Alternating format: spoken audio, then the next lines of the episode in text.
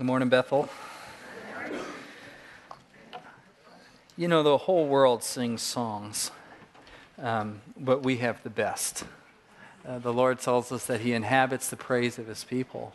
We're not just singing a song, there is something that we do here that participates with the movement of the Spirit of God and His people, and that is a sweet thing. I'm thankful for our worship team and uh, their diligent work to prepare uh, the, the music and to uh, coordinate with one another uh, that we can worship together. Pastor Josh, thank you. Uh, thank you to the rest of the team. Uh, let's pray, and then we're going to dive into our passage.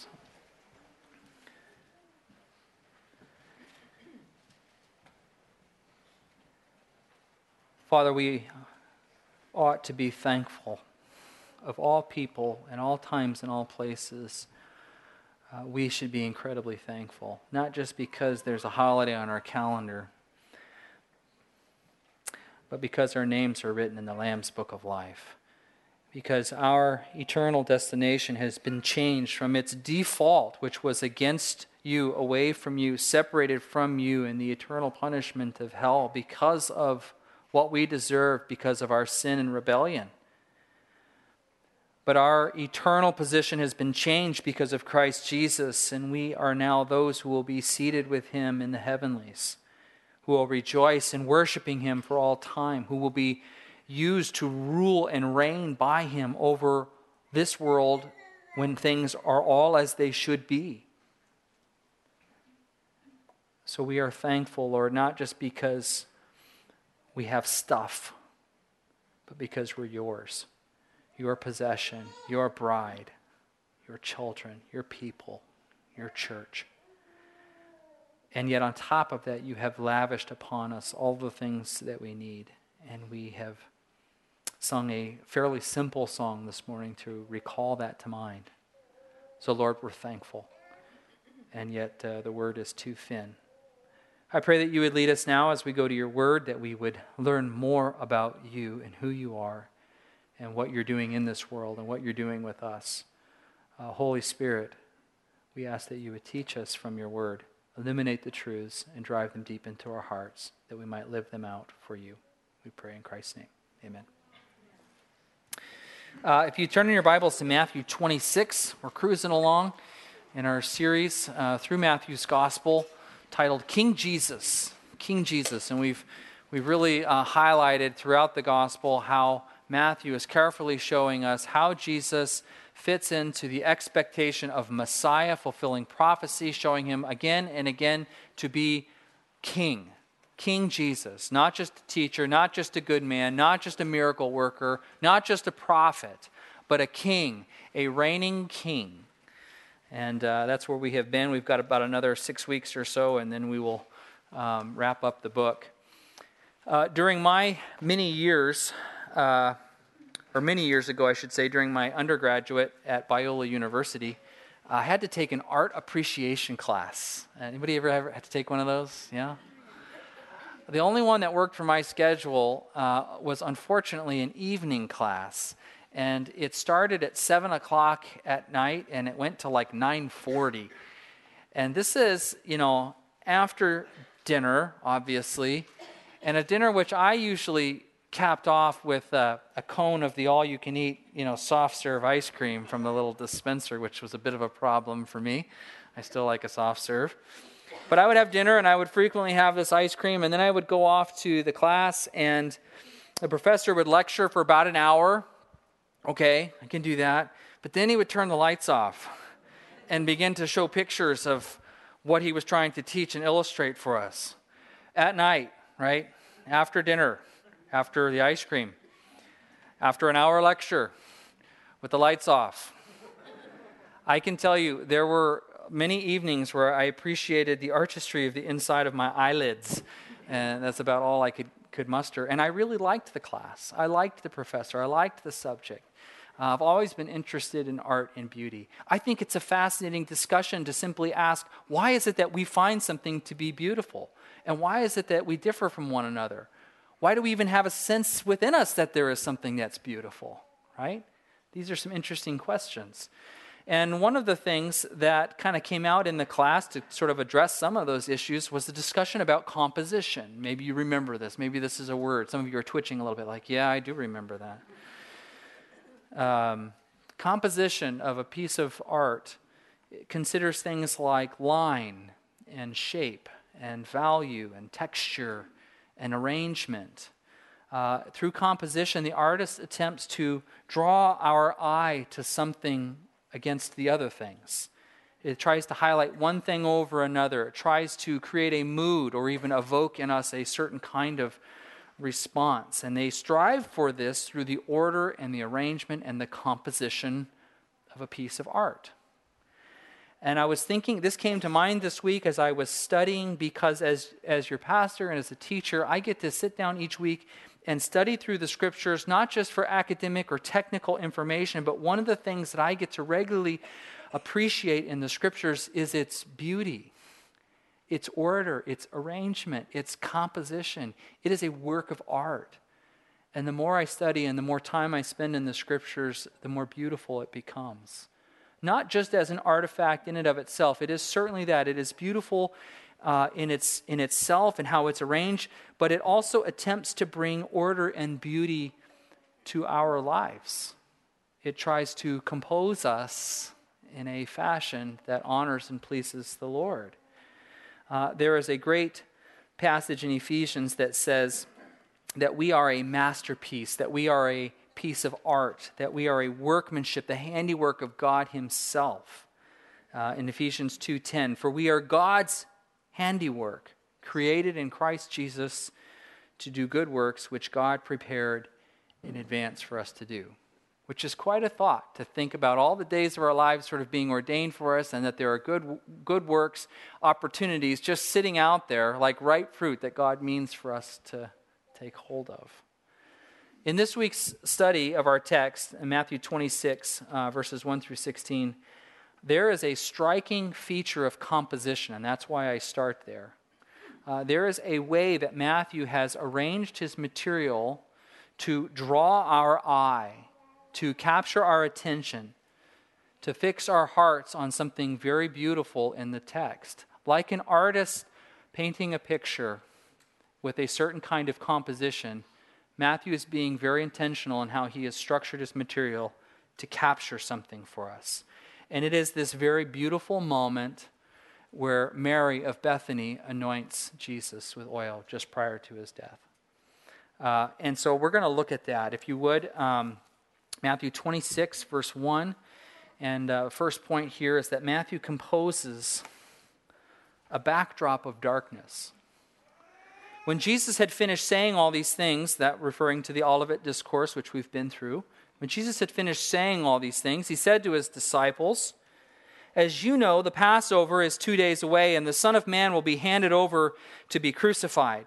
Then the chief priests and the elders of the people assembled in that palace of the high priest, whose name was Caiaphas, and they schemed to arrest Jesus secretly and kill him. But not during the festival, they said, or there may be a riot among the people. Now, what I notice in this opening paragraph here is that in every line, virtually every sentence, certainly every verse, there is an element of darkness that is sort of put out there. And we're going to find it again at the end of our section. And so we find these brackets of darkness, sort of a canvas on which Matthew paints this beautiful picture of the anointing of Jesus here. First, the first element of darkness that we see is reference to the Passover itself. The Passover has elements of both light and dark to it. Uh, if you'll remember, the Passover celebration recalls, it looks back to uh, a period of time where Israel was in bondage in Egypt for 400 years of slavery, and they cried out to the Lord in their distress, and God heard their prayer, and he sends Moses as his servant to deliver them from Pharaoh's hand. And if you remember, Pharaoh was reluctant to let them go. Initially, it was his hard heart that held on to them. And eventually, it was God who hardened his heart. Interesting study how that happens. First, it was his own will that clinched them tightly. And then finally, it was as though God said, I'm going to punish you in your will, and I'm going to make sure that your hardness of heart stays fixed in this way so that I can demonstrate my glory through you. And he sends uh, 10 plagues upon Egypt, uh, if you'll remember this. It, it is as, and, and these, these plagues are not just random. This is not just a series of unfortunate events, okay? They were 10 specific plagues, each one targeting a false deity of a polytheistic nation. And, it, and I, I kind of think about it in my mind's eye. It's almost like I imagine Pharaoh with this grip on God's people, and God just one at a time prying his fingers loose. Ten plagues, ten fingers to take his people out. And um, the Passover itself recalls specifically the tenth and the final uh, plague that was brought on Egypt and all there, and that was the death of the firstborn. Uh, the most awful, um, the darkest. The Bible says that at midnight, God struck down all of the firstborn of Egypt, except for those who obeyed the Lord by sacrificing a lamb and taking the blood and placing it on the doorframes of their houses.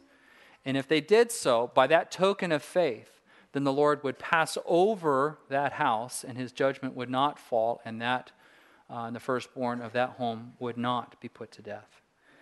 And so, after God had freed Israel from slavery through this tenth dark and deadly plague, from that point on, Israel was to commemorate that passing over.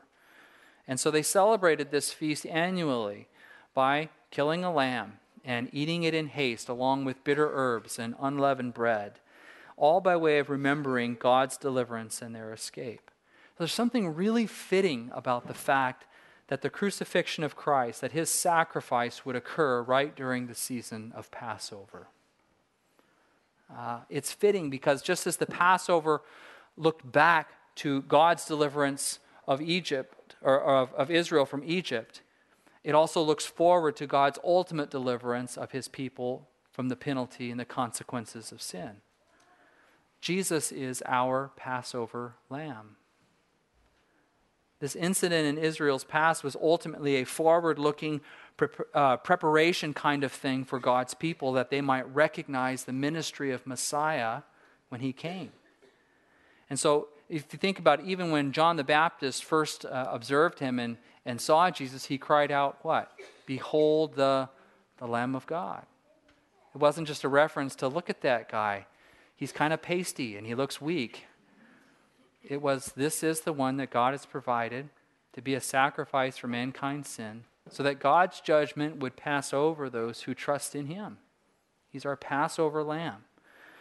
But even this celebration of Passover, while it is celebratory, it's a mixture of darkness and light. It was celebrated at night. It remembered and foretold deliverance through death. There was dark and light intermixed in this holiday itself. Secondly, we see a reference to the crucifixion, which I would call the darkest kind of death. Verse 2 As you know, the Passover is two days away, and the Son of Man will be handed over to be crucified. And this is one of those statements in the scripture that mathematically doesn't really add up if you understand the value of each word or each phrase that's being used here. Uh, Messiah or Son of Man, this title that Jesus claimed for himself here, Messiah is supposed to be victorious. The Son of Man is victorious. This was one of Jesus' favorite ascriptions, favorite identities that he, he applied to himself when he referenced himself was Son of Man. And he is referring back to something that the prophet Daniel foretold. So let me, let me read this passage to you from Daniel chapter 7. This is where the title Son of Man comes from, and you'll understand my point here. Daniel 7:13 In my vision at night I looked and there before me was one like a son of man coming with the clouds of heaven. He approached the ancient of days and was led into his presence. He was given authority glory and sovereign power. All nations and peoples of every language worshiped him his dominion is an everlasting dominion that will not pass away and his kingdom is one that will never be destroyed that is the picture and title, Son of Man. That is the title that Jesus has ascribed to himself and regularly identifies himself as. And now he says here to his disciples, in a couple of days, the Son of Man is going to be handed over to be crucified. You see, that doesn't add up. That doesn't make sense. The equation doesn't balance out. How can Daniel's prophecy of the Son of Man be this, and yet Jesus' declaration be this? The, the two are incongruent. Also, the, the term crucified, I think, is almost lost on our modern ears. When we hear of crucifixion, we tend to think of deliverance of sin. We think of crosses as jewelry, right? We think of the cross and we think of songs and worship. Uh, we decorate with the crucifix. The, the cross is a beautiful emblem of Christianity that we cherish. Cathedrals are built in the shape of a cross. But the crucifixion in the ears and minds of the disciples was nothing more than a means of execution. Imagine someday some people singing songs about electric chairs and guillotines. That's what's happening. I, I don't mean to be sacrilegious here. I'm just saying the cross in our ears is glorious, the cross in their ears was ugly. The crucifixion that he foretold here was simply a gory, painful, shameful means of execution. In fact, crucifixion was such an ugly and shameful way to die that it was reserved for the worst of criminals. A Roman citizen couldn't be crucified, it was beneath them. But it was the way that our Lord was killed. And so, again, to the ears of the disciples, Jesus is announcing the failure of his mission, not its success. That's what they're hearing. We thought he was the Messiah, the Son of Man, going on to victory and authority and triumph, and instead he's telling us he's going to his death and a shameful one at that. So, what I mean for you to see is that this darkness continues to be painted in Matthew's composition here. We keep seeing these, these elements laid out here. And the final one is this a conspiracy is portrayed. Uh, this sort of deepens the, the dark value of what's going on here in Matthew's composition. Uh, because of the backdrop of Passover and the looming crucifixion, now we have this disgraceful conspiracy where Jesus will be handed over. It's especially dark, I think, because of the ones who will be conspiring together. Who is it? It's the religious leaders, the, people who have been appointed to direct the people's hearts to the Lord and to teach the people about who the Lord is have missed the Lord in their presence and are conspiring to, in fact, kill the one who has been sent of God. And, and they, they do it even in a covert fashion. They know that Jesus is popular with the people, so they're going to do this on the sly. There's a Latin phrase that says corruptio optimi pessima, which means the corruption of the best is the worst. There's something especially dark here. And so, what I, what I want to show you this, and you're all going, thanks for painting this darkness. Eric, don't you know we're heading into the winter here?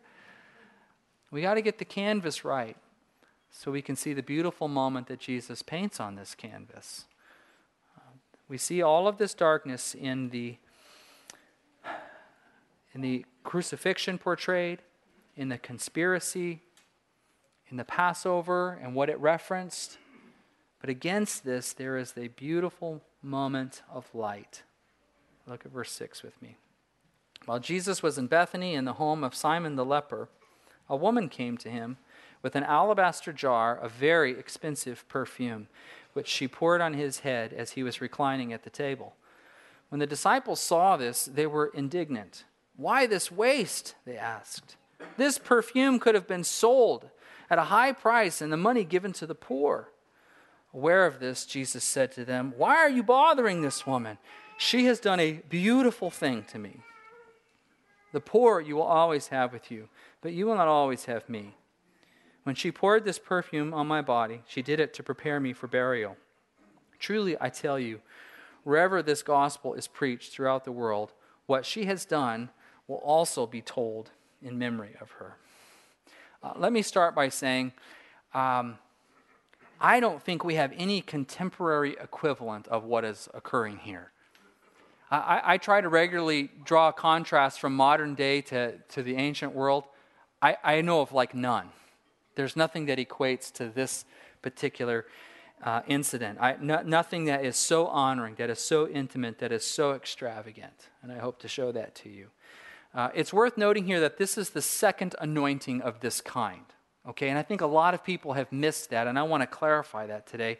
Uh, if you would, in fact, turn your, um, your bulletin handout over on the back, uh, I want to kind of walk through this. Unfortunately, many people have confused this story with an anointing that happened earlier, about a year and a half earlier in Jesus' ministry, uh, an anointing by a sinful woman, most likely a prostitute. Uh, there are some remarkable similarities in the two incidents, uh, but there are also some striking differences that show us certainly that these are two different occasions uh, altogether. So if you kind of look at this chart, we'll walk through this together here. First of all, the, the instance of an anointing by a sinful woman is found in Luke's gospel, in Luke chapter 7. The other gospels, Matthew, Mark, and John, indicate the anointing of Mary of Bethany here. And here's how we can see that there are two separate instances. There's several different things. First of all, there's the timing. The one in Luke occurs a year and a half before Jesus' crucifixion. The one that we find in the other gospels here occurs on the final week of his life and ministry, days before his death. The location of the anointing of the sinful woman is in the home or in the region of Capernaum, which is way north, north uh, northern part of Galilee. This is in Bethany, just, just a stone's throw outside of Jerusalem. Very different locations. Uh, secondly, now, or thirdly, here, here's where there's a similarity and a difference mixed together. The homeowner of each place is Simon. No wonder we confuse them, right? That's understandable. But Simon is like, as I've said here in the parentheses, Simon is really like Dave. It's just a it's a very common name. How many Daves do we have here this morning? Can we see your hands? Let's just, let's just count real quick. Keep them up. One, two, three, four, five, six, seven, eight. We got eight. First service, there was none when I asked that question. Those Daves were messing with me. I know for a fact there were two of them in there, and they didn't raise their hands. So it's in the home of a fellow by the name of Simon, but one is Simon the Pharisee, an expert in the law, one who wouldn't get his hands dirty with anything, but the other is Simon the leper. A leper could not be a Pharisee. Two very different people, though they have a similar or the same name. It's just like Dave. Then we have the objector. In the Luke account, it's, uh, it's Simon, the, the owner of the home himself, and he's frustrated. His objection is specifically if he was the Messiah, then he would know who this woman is, he would know her reputation. But in the other case, it's the disciples who complain, especially Judas. And the complaint is, why this waste of money? The motivation of the first anointing uh, is an act of confession, and the result is that Jesus forgives her. In the second anointing, it is an anointing of Jesus for burial. That's what Jesus indicates the motivation being. And the result was that Judas was prompted to betray Jesus. So there's some similarities, but there's some big differences. These are two different instances, and that occurs commonly in the Gospels. We have two different temple uh, cleansings, we have two different miraculous catches of fish, we have different feedings of multitudes, and here we have two different anointings of Jesus. Uh, the Gospel of John indicates that the anointing of Jesus in his final week was performed by Mary, Mary of Bethany, this good friend Mary. Uh, this was the sister of Martha and Lazarus. Uh, and this woman, Mary, is a remarkable person in the scriptures. If, you, if you're ever interested in maybe changing up your devotional um, approach for a week or a month, just, just do a biographical study on Mary follow her in the scriptures and see what she does, just to change it up a little bit. Uh, she is always found at the feet of Jesus. It's interesting. Uh, she's either listening to his teaching in avid discipleship while Martha is busy with other things, or she falls to his feet in worship, even when her brother Lazarus is dead as Jesus comes. Or she is anointing his head and his body and his feet before his death. Uh, she is maybe one of the finest examples of discipleship in the scripture one who learns, one who worships, one who gives. Uh, she's really a remarkable woman. But let's look at the gesture here. This uh, alabaster jar that she brings with her is of great beauty and value. It's, it's an attractive thing in and of itself, but it's worth a ton. Uh, it contained about 12 ounces of very expensive perfume. And I have to just pause here. I'm going to tell you guys a little story um, that's loosely connected. Has to do. This isn't the wolf story, by the way, um, but it has to do with my son. I can't tell at first service because too many of his friends are in that service. So you all have to just keep this to yourselves, all right? Because he's not here. Aiden is. He's down in Anchorage. Actually, he's probably on his way back now, but he was down there for uh, All-State Cello, and he and a couple of his peers are on their way back. But you know, we give him some food money for these trips. We, you know, like him to eat a little bit, and uh, we tell him, we say, hey, we'll give you this much. Now, if you're really sparing with your how you handle your money here, you have some leftover, you can use it as mall money. You know, mall money, that's, you know, guilt free mall money from mom and dad, that's a thing. So that's how we're trying to teach him to be judicious with his resources. So he sends us a text from the mall that he had he had decided to spend it in Teavana, of all places. This is a tea shop. My 15 year old son's coming home with the tea set. Dad's proud, right? and, and the name of this tea serving set is Sir Sips a Lot. then he has a little left over, and this is just completely, totally, just taking a, a, break from this, the message here for a second. Then he goes, he, he goes into Banana Republic and realizes they have cologne on sale. So he buys a bottle of $12 cologne. I'm a little worried about this. He sends us a message that Sir Sips-A-Lot is now smelling good.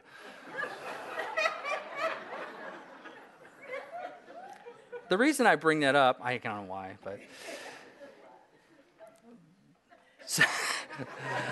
the cologne of Sir Sips-A-Lot could not be compared to what we find here in this particular. This jar contains 12 ounces of expensive perfume. The Gospel of Mark tells us that it's worth 300 denarii. A denarius is a day's wages. The contents of this alabaster jar are worth 300 days' wages. This is not a $12 bottle of cologne. This is a year's salary being poured out in a moment. Okay? That's what I mean for you to see. Uh, some scholars believe that these were often held as a dowry because of their value. This would be a woman's dowry. Um, in order to release the contents, you didn't just, you know, pop a cork or twist the top. You had to break it. You had to break it open. It could only happen once. And in order for those contents to be uh, poured out. And I think there's remarkable symbolism in that. Just as the alabaster jar had to be broken in order for its lavish and rich gift of grace to be poured out. So Jesus would be broken in order for the lavish grace and mercy of God to be poured out and applied to those who would receive it. Uh, Matthew is composing things beautifully here. The contents of the alabaster jar were costly and lavish, just as God's grace was costly and lavish.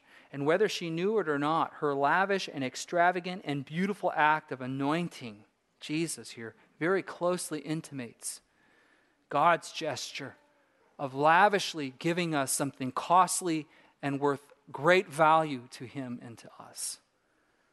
It's an amazingly beautiful moment. Um, now, the act seemed to be so extravagant that in this second anointing of Jesus here, the disciples, especially Judas, are appalled at what they consider to be wasteful. And in contrast, Jesus defends her gesture and he calls it beautiful. Uh, now, I, I want to take some time with this word here. Jesus identifies uh, the gesture as beautiful. Some of your translation will translate this simply good, which is a possible way to translate the word kalos here. Uh, but I think the ESV and the NIV have done the best in translating this beautiful because there are other words that simply mean good that are a little more everyday pedestrian words. Uh, agathos is one of them. And that's not uh, what Jesus uses. He uses the word kalos here because of its overtones of an aesthetic value, of something that's not just, it's good, it's okay, it's not bad, it's good, but something that's really good really special, really sweet. That same word, kalos, is used as it's used in the Gospel of Matthew and other places, is used of the good seed, the good tree which bears good fruit, or the good soil that the good seed fell upon. Those are the other uses of this same word here. So, in the same way that you and I might look at soil and we might just see dirt, a farmer might look at really good soil, dark, rich, black soil, and look at it and see that that's beautiful, that's good, that's the right stuff for the occasion. And that's what's happening here. That's the ascription that is given. That's what Jesus calls this woman's act. It's good. It's beautiful. It's fitting. It's the right act for this moment. It's appropriate. It's beautiful. Um, I was thinking about, I was trying to come up with sort of a, as close as I could, a modern day kind of a, a gesture that, that, that is similar to this. And I've already told you in our culture, I can't come up with one. In Ethiopian culture, there is one ceremony that is similar. Uh, I've had the privilege to go to Ethiopia a number of times, and one of the things that they will do for you if you're a guest, an honored guest for them, is they will uh, perform what's known as a coffee ceremony. And doesn't that just sound good? A coffee ceremony. So they take raw beans and they roast them right there in your presence, roasting them right in front of you. And so the room is just filling, it's aromatic, you can smell. I know you guys are starting to. Mm, some of you are jonesing right now. You know, I didn't get my cup of coffee this morning. And you can just smell it, fill the room, and you can watch the beans darken, and then they'll crush them right in front of you. And then they pour them into these special pitchers, which they heat up, and they. I, I can't even describe it to you, but it's a ceremony of pouring out and, and refilling and pouring out and refilling. And the idea is that you have to get the ground saturated to the point that they will sink down below a certain level, that when you turn the special pitcher just so that the grounds will stay below the level of the pouring. And it's a real art. And you watch it performed for you, and it has this aromatic uh, scent, and it's beautiful to behold, and it's an honor, and it's quite a gesture. And I was given the first cup from this ceremony, which is a special treat and honor, and it was the best cup of coffee I've ever had in my life. It might have had something to do with where we were and just the roughness of the situation, but it was good. It was beautiful. And it meant a lot to me. And I think it's especially interesting and a little bit surprising that Matthew includes this particular moment in his gospel. That stands out to me as a little bit conspicuous. Um, as you know, we have four gospel writers, and as they sort of pen their testimony about who Jesus was in his life and ministry, they do so in a way that the, the gospel accounts bear their fingerprints. They, they don't lose their personality or their, their nature or their stories uh, as they write about their testimony. Those, those come through. Now, Matthew was, do you remember his occupation? Tax collector, right? He has the mind of an accountant. He's a scholar in the first right. He has attention for detail and precision. Uh, as, as a Jewish scholar, he's especially concerned about how Jesus fulfills the prophecies looking for Messiah. And he has carefully painted all of those for us, referring back to the Old Testament. But his disposition is one like an academic or an accountant. He has an eye for money and value and cost and detail. And it's just surprising to me that Matthew, knowing his makeup, would think that this is an important story for us to hear. Why does he put it here? Let, me, let me ask you even if we didn't have this story, what might we be missing in our understanding of Jesus or of his ministry?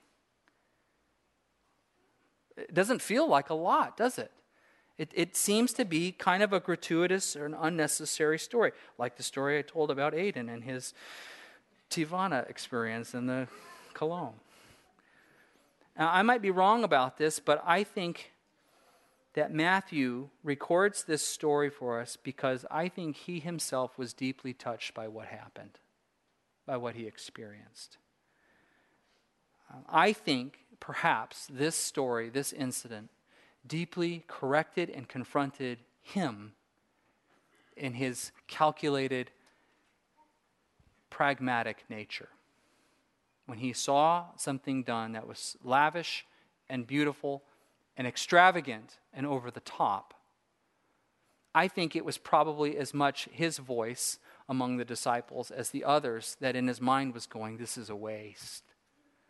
So John tells us that it was Judas who articulates this kind of the loudest and is the most offended by it, but it may be very likely that it was, in fact, Matthew's own voice in his own head saying the same things, if not out loud. I think this confronted him. Uh, there is this great film series that came out a while uh, back. Uh, probably many of you have heard of it or watched it, or maybe you even own it. It's Band of Brothers. Uh, we love this one.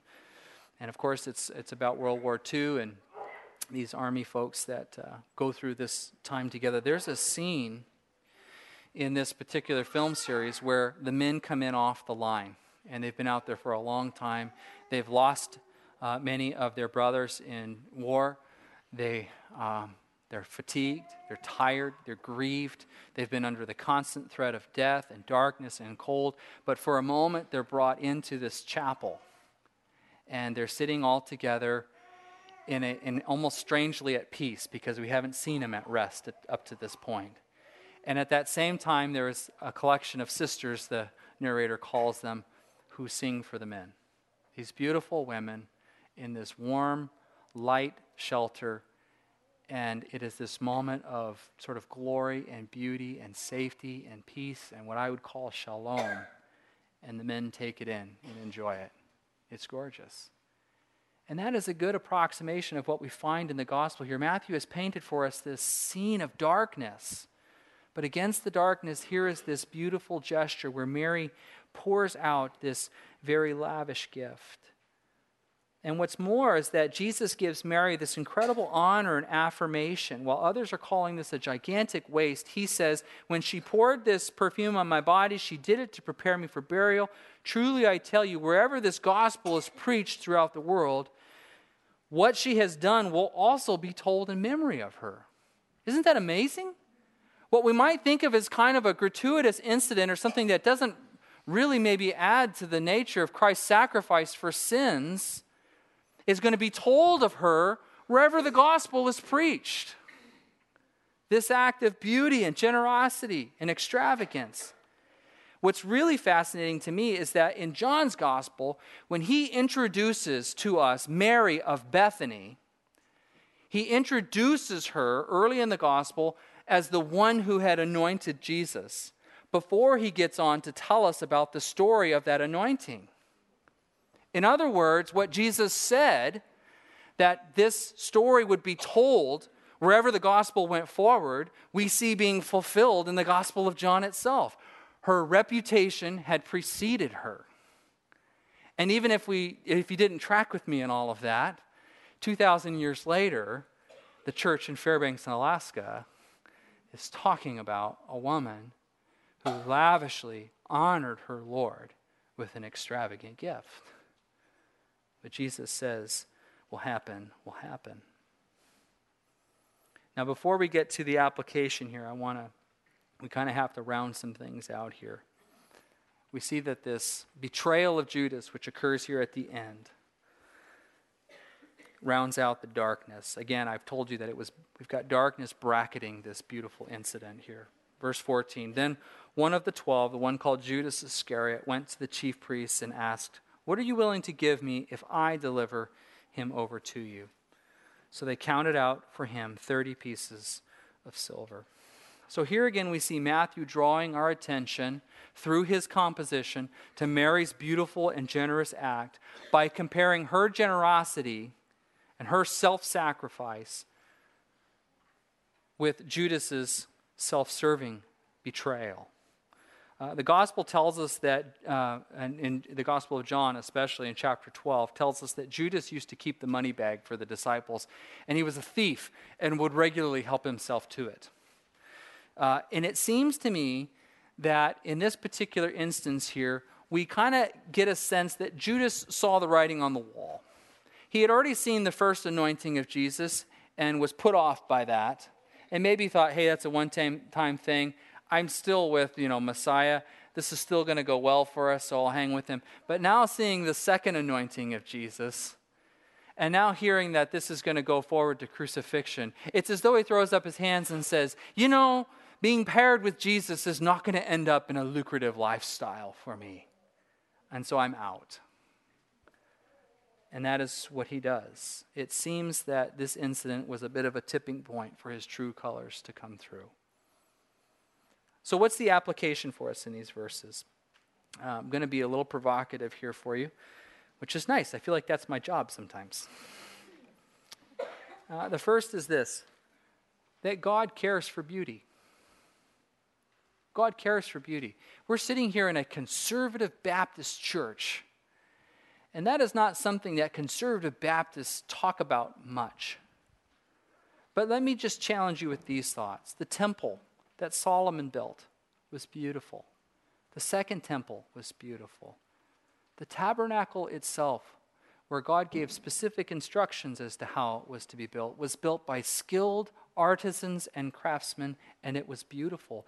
And there are elements of beauty within the tabernacle that only God Himself could see. They were private uh, aspects of beauty. I don't, have to, I don't have time to go into all of that. I would tell you this our world is beautiful. Is it not? You wake up in the morning and you see the snow shining on this fresh snow that we've got, and you see the mountain ranges. You see, you can look, you can look at the grand scale, or you can look on one branch and just see the thin dusting of snow and the light just reflecting off of it and the intricacy of a snowflake. Our world is beautiful. And God did not have to make it so. He could have made a factory, but He made a beautiful world. And this anointing was not just called good, pedestrian good. Beautiful. So let me just say God cares about beauty. Secondly, uh, God is honored by our beautiful generosity and sacrifice. If you think about the scriptures, whether it is the lavish gesture of Mary here in Bethany, or of the sinful woman of the first anointing, or whether it was the widow and her last pennies, there is something about an extravagant, giving heart that resonates with the heart of God. And I would simply say, has God not been generous with us? Has He not been lavish with us in the giving of His own Son? Uh, I love uh, Tim Keller's book titled Prodigal God, if for no other reason because he corrects our thinking about what prodigal means. We tend to think of prodigal referring to one who is rebellious, right? That's not what it originally meant. It's come to mean that. The original meaning of prodigal means one who was wasteful, a spendthrift, one who squanders money. That's why he was the prodigal son, because he took his inheritance and as a prodigal squandered it. That's why he was prodigal. And Tim Keller captures that and says, Our God is in the same way prodigal. Not that he's rebellious, but he is lavish bordering on a spendthrift in the way he has poured out so much grace for you and me. Our God is honored by beautiful generosity and sacrifice. And finally, God is worthy of our best gifts. Um, God has been incredibly generous with us. Sometimes we're just content to give him the leftovers. But he deserves our best gifts. And I want to close this by reading a passage here from uh, Chuck Swindoll in his book, an old book, Living Above the Level of Mediocrity. I wish I had Chuck Swindoll's voice, because we would just all go out and do this then. You know. But here's how he comments on this particular story. On the basis of this magnificent story, I feel there are times when extravagant gifts are not only appropriate, they are occasionally essential so are extravagant purchases and extravagant expressions of love. Extravagant memorials need to be erected. Extravagant art needs to be appreciated. Yes, even extravagant displays of our devotion to the living Lord. I believe there are times when God, as it were, shouts with a smile, break a vase. Yeah. Uh, Lord, we're sitting here in Fairbanks, Alaska, reading the story of this woman whom you said we would read about. And we would know of her beautiful moment of lavish generosity and devotion poured out to you. She broke this vase and poured out its contents that were so costly and rich. Just as you, God, the councils of heaven, reached out and broke your own Son and poured out grace upon grace for us. God, I pray that we would give thought to our lives and to what you have given us and to how we would steward it. May we show our devotion to you not in conservatism, but in lavish display of devotion. May we be willing to break a vase if you would so lead. We pray this in the name of Jesus, our Savior. Amen.